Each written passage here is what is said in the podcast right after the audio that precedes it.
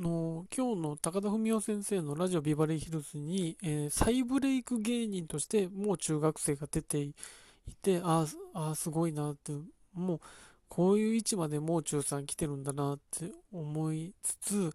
でまああのあちこちオードリーのあのシソンヌさんが出た回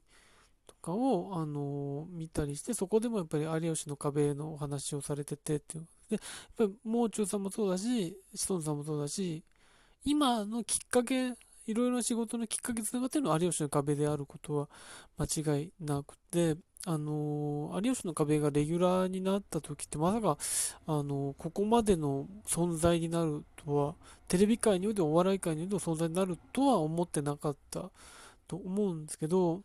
なんとなく当初の感じで言うと、まあ、若手の人が出ていって盛り上がってみたいなことがあって、まあ、あのだいなな世代がちょうど盛り上がりをきてることで、まあ、そういう人たちを中心になるかと思いきや、むしろこの、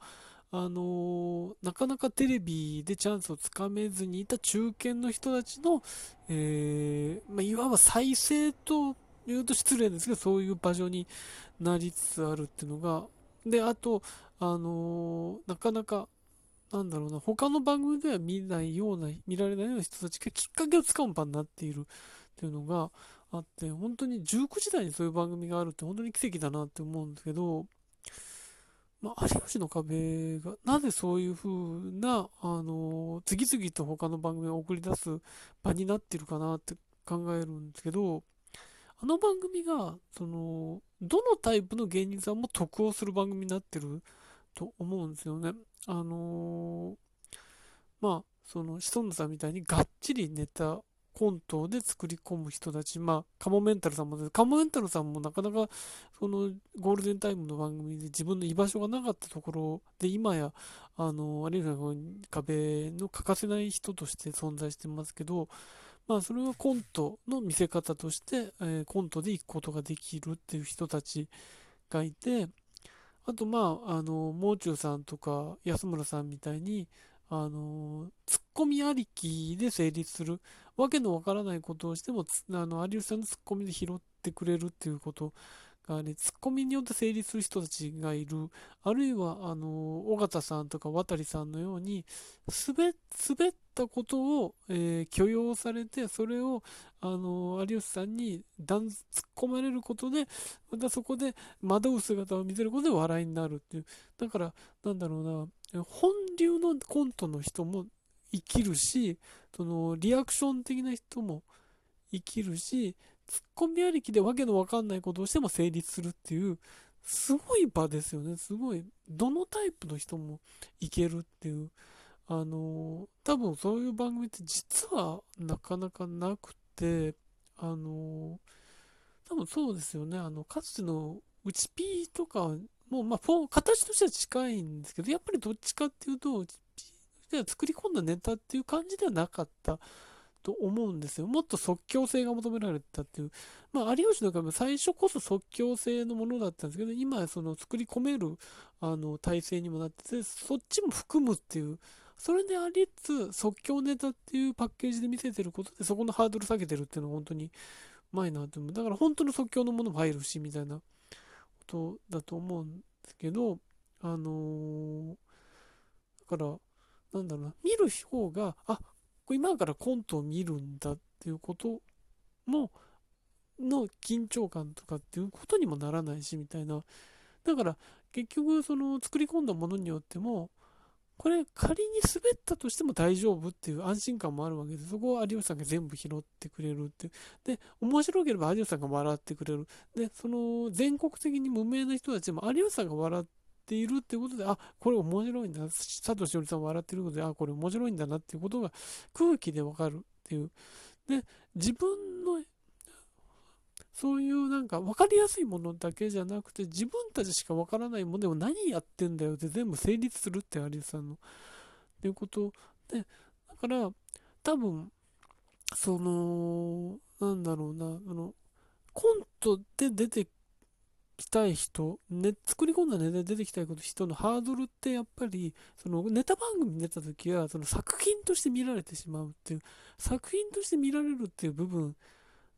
と、じゃあバラエティに出た時にそれを全てなくしたトークで出なきゃいけないっていう、この両方がつながってないので、だからあのコントで面白くてもそのトークが不得意な人はそっちに出るのが難しいからネタ番組しか出られなかったりとかっていうことだってするんですけど、有吉の壁はそのコントを経てのそこに対する自分の素が入ったりするんで、その人のキャラクターも見えやすいっていう、だからトーク一本で言ってない分そっちもできるっていうことで、だからシソンヌさんのキャラクターとかがだんだん見えてきたりとか、そのもう中さんの人としてのおかしな部分とかっていうのもなんかあの見えてくるしみたいなことで、コラボレーション人あのいろいろコラボレーションするときに必ずしも完成度の高くないものがあっても、その完成度の高くないものから見えてくるその人の素みたいのがあって、だからあの素が見えやすいコントを見せてるんですけど、その人の人の人間の部分も見えやすいから、だからあこの人こういう人なんだなってなんとなく分かってくるっていうのがあるので、だからあのそれはあの視聴者だけじゃなくてあのスタッフ他の番組の人たちでもそうだから、じゃああの人こういう感じだなっていうのが分かって、有吉さんがどんどんその人のあのいい部分を見せてくれる番組がもそうですけどっていうのがあって、だからだからどんどんどんどん再生されてるんだなっていう、だから本当にインポッシブルさんとか本当にネタだけで抜き出したら何やってんだよみたいなことで終わっちゃう人たちだってたのを、あの有吉の壁という舞台でそのその何やってんだろうポジティブに生かすことができるんで、それをなんかなんだろうな、多分キングオブコントとかだとやっぱり難しい人たちのような気もするんですよ。あれそのインポッシブルもそうだし、あのキツネさんとかもジャンルレスな人たちだからなかなか難しかったりとかっていうのがあると思うんですけど、でもあそこの舞台であの工具維新とかでなんかあの面白くはないけどねっていう許容ができるわけじゃないですか。でも多分他の番組の世界他の舞台の世界観でそれ面白いかどうかっていう基準でしか見られないから、視聴者もそういうこれネタですよっていうパッケージで見てるから、その多分工具維新とかやっても何やってんだよってわからない、あのその にてんご 次元のパロディだってわからない人にはわからないまま終わってるのを、その有吉さんはわからないっていうスタンスでいながら楽しんでるっていうのがあるから、だからそれも生きることができるし、だから本当にあそこで生かされてる人たくさんいて、あのあの番組がなかったらもっと今違ったんじゃないかっていう人たくさんいると思うんですよね。だから本当に何だろうな、その有吉の壁の再生力と生かす能力っていうのは本当にすごいなって、だから悩んでる芸人さんとか多分あそこに出たらある程度解消されるんじゃないかって。だから安村さん本当にあれがなかったら本当に一発屋でありなんかスキャンダルな人としての扱いでしかバラエティ出られなかった感じはあるんです。今もうそんなないですもんね、もう忘れてますもんね、安村さんのスキャンダルのことなんてみんな忘れてるし、有吉の壁の面白い人として認知してると思うので、だからそれは本当にすごいなと思って、だから誰が出ても得をする番組ってなかなかないじゃないですか。ネタ番組でもあのそれたとえ客席が笑ってたとしても視聴者的に引いちゃうみたいなこともあると思うんですけど、でトーク番組で何も結果も残せなかったっていうのはあると思うんですけど、まああの有吉の壁はやっぱり編集で切られたりっていうそういう厳しい部分はあると思うんですけど、でもじゃあそのなんか本当になんかこの人面白くないなっていう評価のみで終わる感じで露出は誰もしてないわけです。テレ出てる以上そのなんか失敗してたとしても滑ってたとしても最後笑いで終わってるから、その人に対するマイナス評価にはならないっていう。じゃあそっちはそっちで滑ってた失敗してた下でこの人使いどころあるなっていう人も見出すことができるっていうので、だから本当になんだろうな、誰もが得をする番組で視聴者も見てて悪い気はしないから視聴者も得をするし、